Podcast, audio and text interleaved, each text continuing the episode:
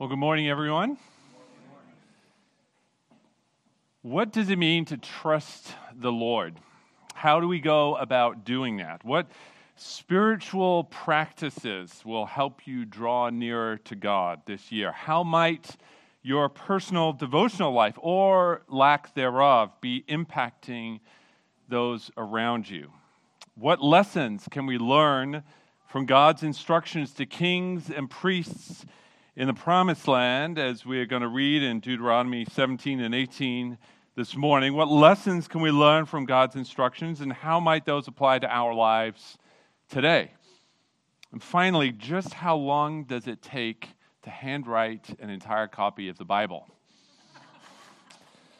Well, we're going to answer as many of those questions as we can today. And some of you may have already read this uh, this week, this section of Deuteronomy 17 and 18, and come ready, bracing yourself for a further discussion about the leadership structures of Israel. And we're going to look at what Moses says about kings and priests. But at the same time, I want to push this all just a little bit deeper than that, because I believe a key theme holding these verses together is an emphasis on trusting God in every area of our life. Right here in Deuteronomy, in the instructions to kings and priests, an emphasis, a strong emphasis on trusting God in every area of our lives. So, yes, there are all kinds of applications for people serving in leadership positions, both in the church and in the world, but the common thread that runs through it all is the fundamental importance of trusting the Lord. And what I love about this particular section of Deuteronomy is that Moses gives us some really clear and actionable steps that will, uh, for us to follow that will help us to grow in our trust of the Lord. So uh, let's dig in. We're going to answer most of these questions that I talked about a moment ago. And by the end of this sermon, hopefully, you will have some solid goals for, for helping you to grow in your faith and in your trust of the Lord over this coming year. So, as I said, the, uh, the first and, and really central theme here is trusting God. And the first way that you can display that trust is by resisting the temptation to control everything around you, resisting the temptation to control everything around you. Let me uh, read to you from Deuteronomy 17, starting in verse 14. If you don't have it, it's on the screen here for you. When you come to the land that the Lord your God is giving you, and you possess it and dwell in it, and then say, I will set a king over me, like all the nations that are around me, you may indeed set a king over you. Now, kings have been a human institution for almost as long as people have existed, right? The official title may change from country to country, but essentially the role is always the same someone who rules over a nation and exercises authority over its people. So, kings were nothing particularly new uh, for the people of Israel. They were surrounded by them, right? So you had the Egyptians, the Edomites, the Moabites, the Amorites, they all ruled by kings. Canaan had once been filled with kings and rulers. Even God had promised Abraham uh, that from him kings would one day come. The point is, everyone knew uh, countries had kings, and so it seems almost inevitable that at some point the people of Israel would want or expect to have a king of their own as well. And somewhat surprisingly, God says, actually, if that day comes, it's okay. It's okay. It, it, it, it's not required, it's not necessary, it's not needed, but it's not forbidden either. It does, however, come with some pretty significant caveats. So, first, you couldn't choose just any old person that you wanted to be king. More specifically, the choice of king was ultimately God's to make, not the people's at all. So, if you look at verse 15, you may indeed set a king over you, whom the Lord your God will choose. Moses is very clear. This is a decision that ultimately rests with God. Now, for God fearing Christians like ourselves, This may seem obvious, right? Well, of course, it would be someone that God chooses. But in a world where kings so often force their way into power on the basis of sort of political wranglings or, or on the basis of their physical strength or military power, this was a significant departure from the norm. But there's a second requirement here as well, namely that the king also had to be an Israelite. So look again at verse 15. One from among your brothers you shall set as king over you. You may not put a foreigner over you who is not your brother. Now, why impose such a requirement? Well, think back on the previous 16 chapters of Deuteronomy, the, the months and months and months we've been going through this material, right? How much of this has been focused around the importance of knowing God, loving God, serving God, obeying God, worshiping God, remaining faithful to God and God alone? I mean, it's just like every single week we've been talking about this. This is a chosen people Moses says in Deuteronomy 7 God's treasured possession, a people holy unto the Lord. They are to have no other gods, to set up no foreign idols, commit and not get engaged in any foreign acts of worship. Faithfulness to Yahweh and Yahweh alone wasn't just one isolated part of their national identity. It was the central, core, defining component of who they were uh, as Israelites. And all of that could potentially be undermined if they chose a foreigner, someone from outside the covenant, outside the chosen people of God, to serve as their king. Because ultimately, this role had nothing to do with competency, but everything to do with commitment. Meaning, a foreigner might be highly qualified for the job, but the king was meant to be different, uniquely gifted, and chosen by God to lead his people in the worship of God, teaching and training and helping them to remain faithful to the covenant. And only a fellow Israelite, someone fully committed to the covenant, could fulfill that role consistently. So, those are the first two basic requirements for a king, right? First of all, uh, chosen by God. Secondly, an Israelite. But Moses goes on to give three very stern warnings meant to govern the king's behavior. And this is where it gets very interesting. First, the king must not acquire for himself many horses. Now, this has nothing to do with whether or not a king could have horses. God loves horses. I love horses. We're not here. There's no problem with horses. They're great. Horses are not the problem, people are the problem right? And specifically, what people were going to do with them. This command against acquiring too many horses was meant to limit a king's ability to pursue aggressive military power. It's like a shortcut for saying, don't sort of store up for yourself or, or aggressively pursue the accumulation of chariots and, and cavalry because chariots required horses to pull them, and large numbers of chariots equated to an enormous military advantage over your enemies. But in contrast, God's appointed king was to resist the temptation to sort of flex in front of the nations around them and to trust in God to fight their wars on their behalf. Now, secondly, the king shall not acquire many wives for himself. Again, for thousands of years, marriage used as a tool to establish peace, to, to build treaties with other nations. But although that was common practice among the kings of other nations around them, Moses warns any future Israelite king to avoid such a temptation. Why? Well, the text is clear lest his heart turn away. Moses says in verse 17. Foreign wives would mean foreign religions, which would mean strange idols and all other kinds of temptations to water down or dilute or corrupt true and pure worship of God and God alone. Remember, the king, he's chosen by God and meant to lead his people in maintaining faithfulness to God. And so many wives would surely lead him away from that task, as we see so dramatically in the life of King Solomon many years later. Well, finally, the king should not, Moses says, acquire for himself excessive silver and gold.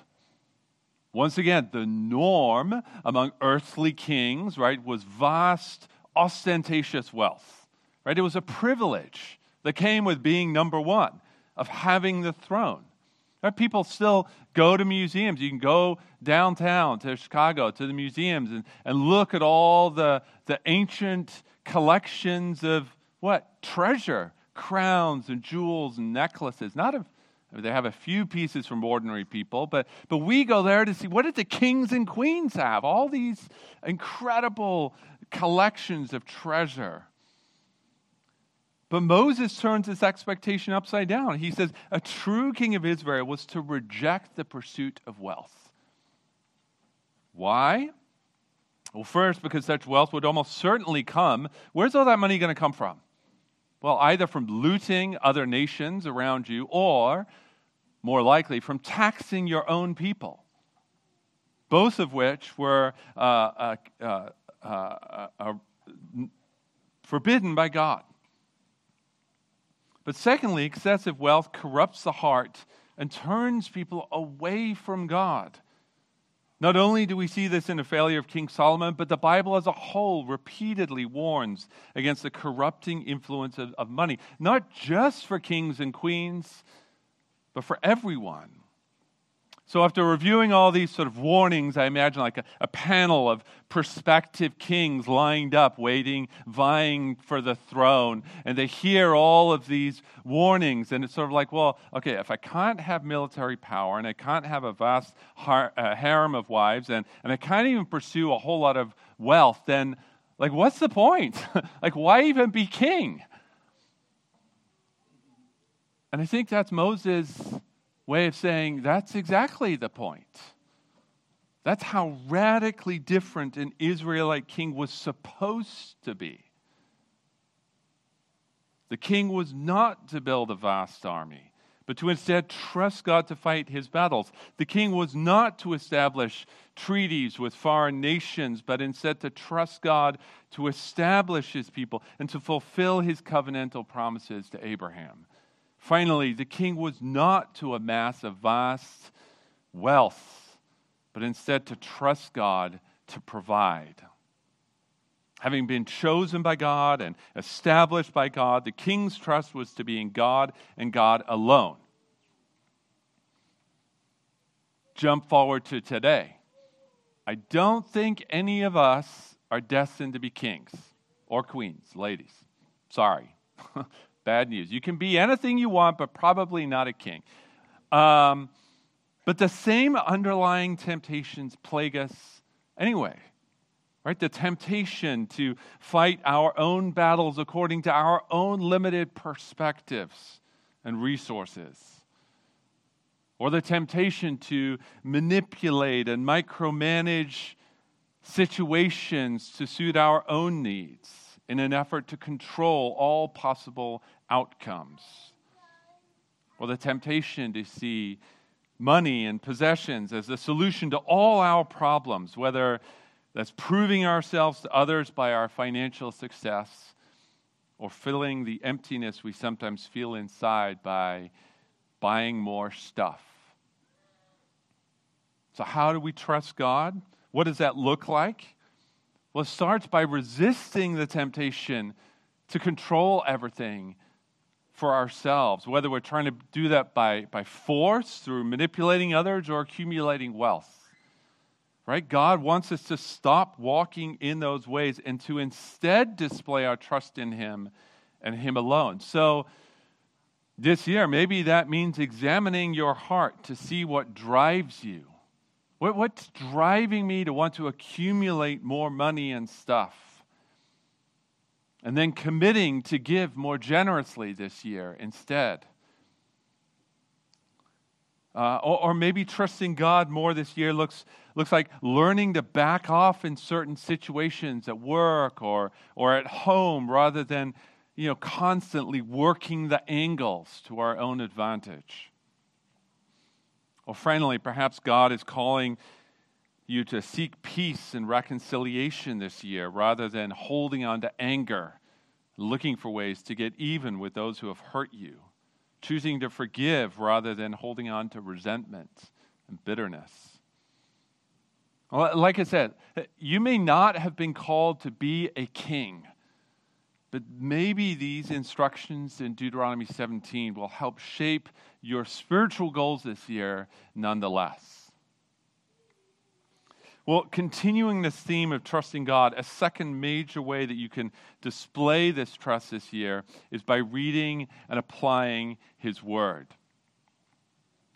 You know, in doing uh, research for this sermon, I stumbled across a small community of people online who have copied or are in the process of copying out the entire Bible by hand as a sort of spiritual practice of meditation and focus. Some people do it on really fancy notebooks. Other people just have like a, a three ring binder with, with loose leaf paper in it. Uh, they're not monks, they're not professional scribes, they're just ordinary people like you or me. Some doing it for their grandchildren or children. I found one guy who's already copied the entire Bible out by hand twice and is working on a third copy now. He's doing one for each child. I was like, I've got four kids. This is, I'm sorry. There's no way this is happening. Um, maybe you already knew this, but there are 807,000 le- words in the Bible. I mean, depending on your translation, maybe a few more, a few less. 800, almost uh, around 800,000 words in the Bible. And on average, that process of writing it out by hand, you want to take a guess how many years we're talking here? Anyone? Just, all right. I'll put you out of your misery. Three, three, a minimum of three to five years, working every day at it, depending on how much spare time you have. One girl, it took nine years, somebody else, 11 years. It's the kind of project I would be very eager and excited to start and then probably run out of steam after a few weeks. But um, if you do want a really bold and ostentatious goal for this year, there you go. 807,000 words uh, for each of your children. Now, why do I bring this up? Because in our next section of the text you see on the screen, one of the uh, requirements, one of the commands that Moses gives for the king is that he's to write out his own copy of the law. If you look at verse 18. Now, what does that mean? Clearly, he's not talking about the entire Bible. It didn't exist back then, right? So he's not saying write out the whole Bible. And this phrase, the law, is a fairly fluid. It's used. It could maybe it's just the Ten Commandments. Uh, maybe it's the whole uh, Pentateuch, the, the first five books uh, of, of our Old Testament. Personally, I think he most likely he's talking about the book of Deuteronomy here, which is 34 chapters. You write out one chapter a day. You'd be done in about a month, a little over a month. That seems doable, achievable to me. But why would the king be required to do this? Well, look, first, Moses actually gives three commands giving, uh, concerning this writing project. First, the king should write out his own copy. That's verse 18. The copy is then meant to be with him, kept with him. That's verse 19. And then, perhaps most importantly, he's supposed to read it, not just occasionally, but all the days of his life. How many of us have copies of the Bible at home? Maybe we didn't write them out by hand, but we have copies. And, and then on top of that, we actually keep them with us, right? You can have it in your phone, in your pocket, all the time. But then, how many of us never quite get to that last and final step of reading and meditating on it regularly, all the days of our lives? No, uh, Moses doesn't give like a clear plan here for how much the king should read or in what time frame. I, I don't imagine he's beating himself up for failing to meet his Pentateuch through the year Bible reading plan, right? The goal is depth, consistency, not a specific quantity of reading. So, yes, there's a value to reading larger chunks of Scripture, but, but sitting and soaking in one parable, one psalm, one small section of the Bible can bear significantly more fruit in our lives than just racing through a set plan, checking off the passages as we go. And Moses, actually, here in the text, gives three clear blessings that are going to come from a regular pattern of such meditative uh, reading in God's Word. First, he says, reading God's Word will help the king learn to fear the Lord by keeping all the words of this law and doing them. So you can imagine how easily the law might have been reduced to just one more prized possession among many in the king's vast palace, right? Some ornate, fancy roll, uh, I mean, scroll rolled up, revered as a holy object, something special, reserved for the king, but rarely read or applied. But Moses, he pushes so much deeper. He's like, that shouldn't be the case. Possessing it is good, uh, uh, reading it even better, but the goal is always meant to be putting it into practice, right? Keeping the law and doing it, Moses says. Applying God's word to the real stuff of daily life, letting God's word shape and form the king's heart to conform him to God's will we hear uh, the same command echoed by Jesus at the end of the Sermon on the Mount. He says, The wise man is, is the one who hears the words and does them. That's what it means to build your house on the rock, to hear God's words and to do them. Echoing what Moses says the king should be doing here. So think about all the notes you furiously scribble down here on Sunday mornings. What happens to all that conviction after the service is over and you go home and get caught up in all the other stuff of your life? Or think about all the learnings that come as you study God's Word during the week. Your private devotional time is rich and rewarding and, and, and convicting and encouraging. But then you open up your email and uh, you go to school, uh, you, you go to a sports game. Where does all that conviction and learning and growth go? Because meditation on God's Word, according to God's Word here, is meant to transform us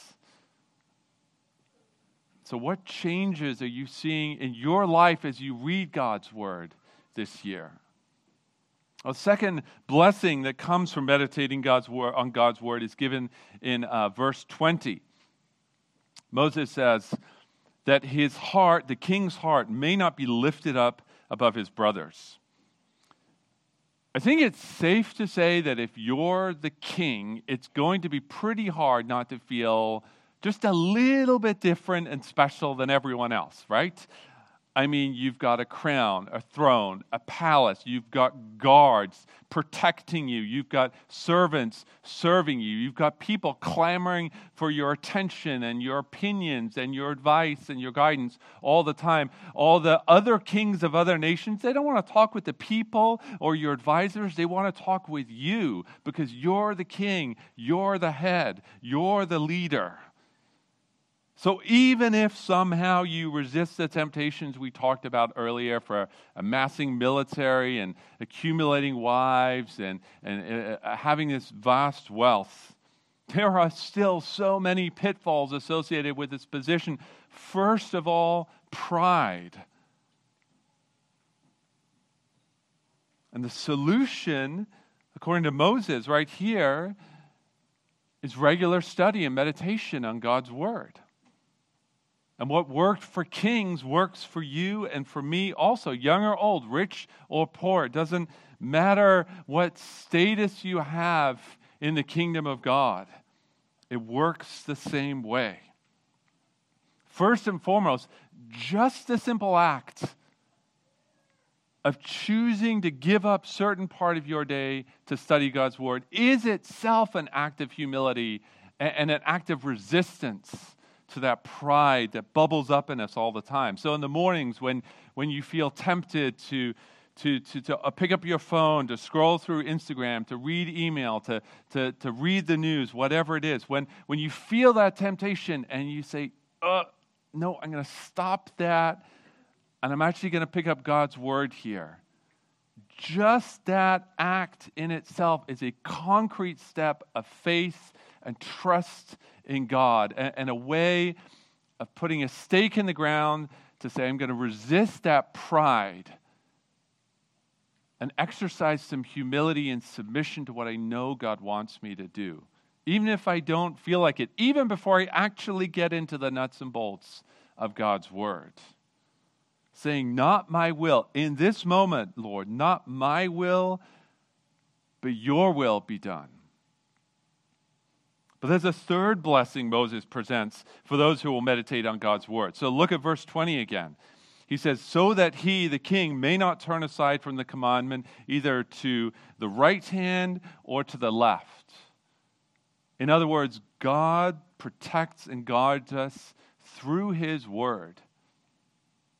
Think about a parent, right? Teaching a kid to ride their bike with their, their hands on, on the back of the, the, the seat, guiding them, keeping their child from falling over to the right or to the left. God's word is designed to work like that in our lives, directing everything from how we spend our money and use our time to how we relate to and serve others.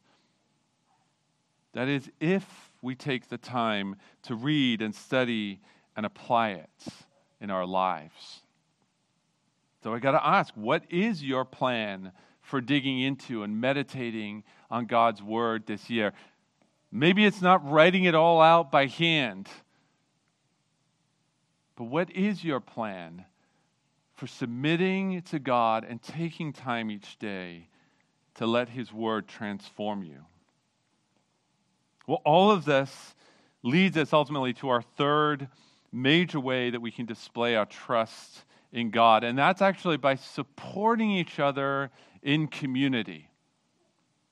Now, back in our text in chapter 18, having discussed kings, Moses now shifts gears to speak briefly about the Levites. And at first glance, you may be thinking, whoa, okay, what is going on? How does all this stuff about priests and Levites and providing for them have anything to do with kings and the instructions for the leaders of the country? But I think you'll find that by the end here, there is, in fact, a common thread running through it all. So look at verses 1 and 2. It says in verse 1 of chapter 18 The Levitical priests, all the tribe of Levi, shall have no portion or inheritance with Israel. They shall eat the Lord's food offerings as their inheritance. They shall have no inheritance among their brothers. The Lord is their inheritance, as he promised them. So, unlike the other tribes of Israel, the Levites were not assigned any territory in the promised land. Now, it didn't mean that they were homeless. We read in Numbers 35 that the original plan was for each of the 12 tribes to set aside four cities where the Levites could live. So, 48 cities as a whole spread throughout the, the land where the Levites could live. This weren't cities that they owned, but places where they could live. And in addition to that, they were given pasture land for their flocks and herds around those cities. Moreover, um, so think about it. The, uh, the people of Judah, initially at least, lived just in the land of Judah, at least in Syria initially. But the Levites were spread all over the land. And in this way, they represented the presence of God all among his people, wherever they happened to be. But this arrangement also meant that the Levites were asked to rely entirely on God for everything that they needed. The Lord is their inheritance, as Moses says in verse 2, which sounds very holy, right? Very pious, very religious. Oh, I'm just trusting in the Lord for all of this stuff. But what did that mean for their day to day life? Like, how concretely are they actually going to get food if they don't have any land of their own? And ultimately, it meant that the Levites relied on the gifts and offerings brought by the people. So the Israelites were supposed to care for and support each other. So, for example, uh, you want to bring a peace offering to the place of worship. And you, the Levites there would help you prepare and offer this peace offering, and the fat would all be burned up as part of the sacrifice. But then the meat that was left over would be given to the Levites for them to eat as they chose. You can read about this in Leviticus chapter 7. This was true of many of the various sacrifices that the people were asked to bring every year. And this then was how the Levites would live and provide for their own families and survive in the land.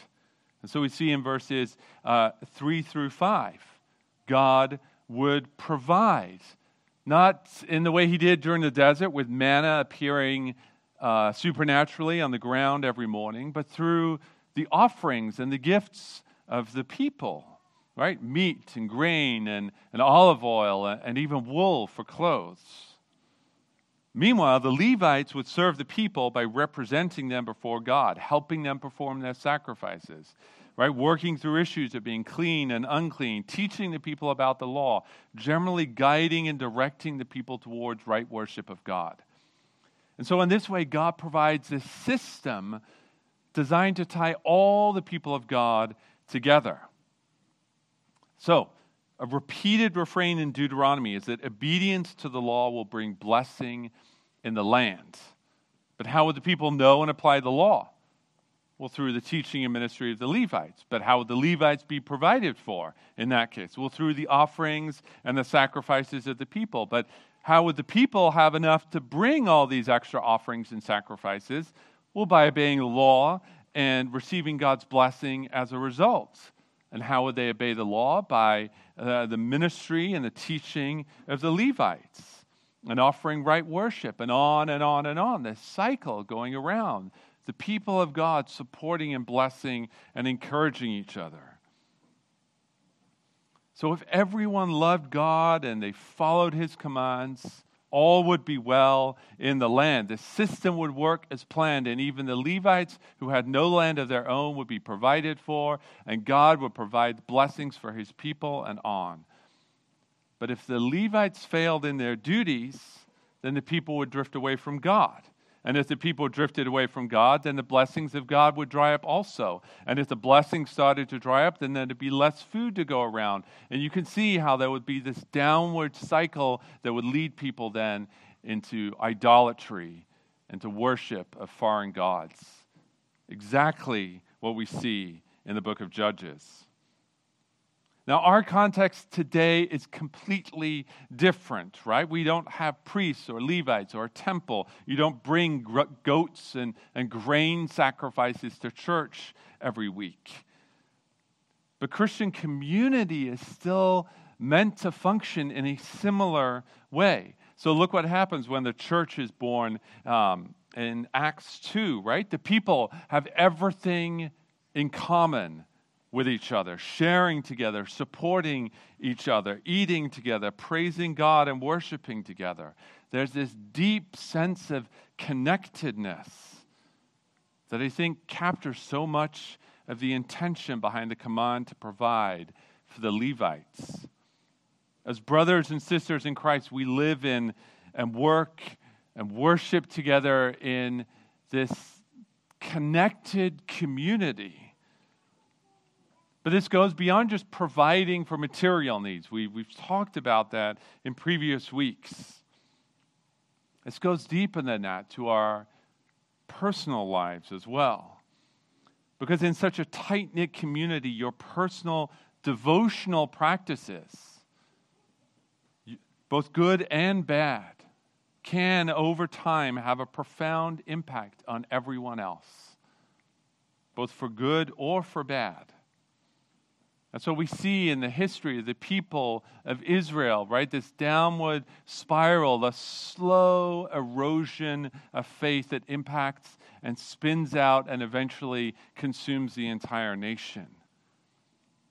Conversely, what we have been blessed with in our community through the power of the Holy Spirit and the work of Christ in our midst is an opportunity to fellowship together, to partake of, of the same bread and the same cup, and to draw each other deeper and deeper into faith in Christ and to receive God's blessings as a result.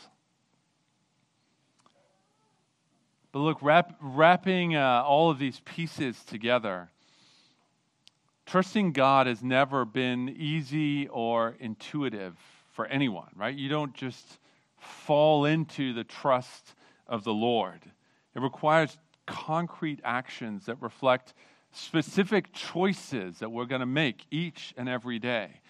How we will view our relationship to God and the world around us, how we will use our time and our money, how we will live in community and with each other. It takes time and effort and commitment and perseverance to keep pressing on, even when we fall short. And so I'm so thankful to God that we are not in this alone. Because unlike the ancient Israelites, God's presence is not limited to a specific place or mediated through a specific group of people. His presence is now with us always, right? Through the Holy Spirit who is alive within us. And we can therefore cling tightly to his promise that, that this work that he started in our lives, he's going to carry through to completion. And my prayer is that that same Spirit would guide us and bless us and strengthen us all as we seek to trust Him more this year. Would you pray with me? Lord, we thank you so much for the gift of your Spirit who enables us to live and do and think and be the people that we could not be without your help. And Lord, as we look ahead to this year, we pray that you would guide us as we seek to trust you more. In Jesus' name, amen.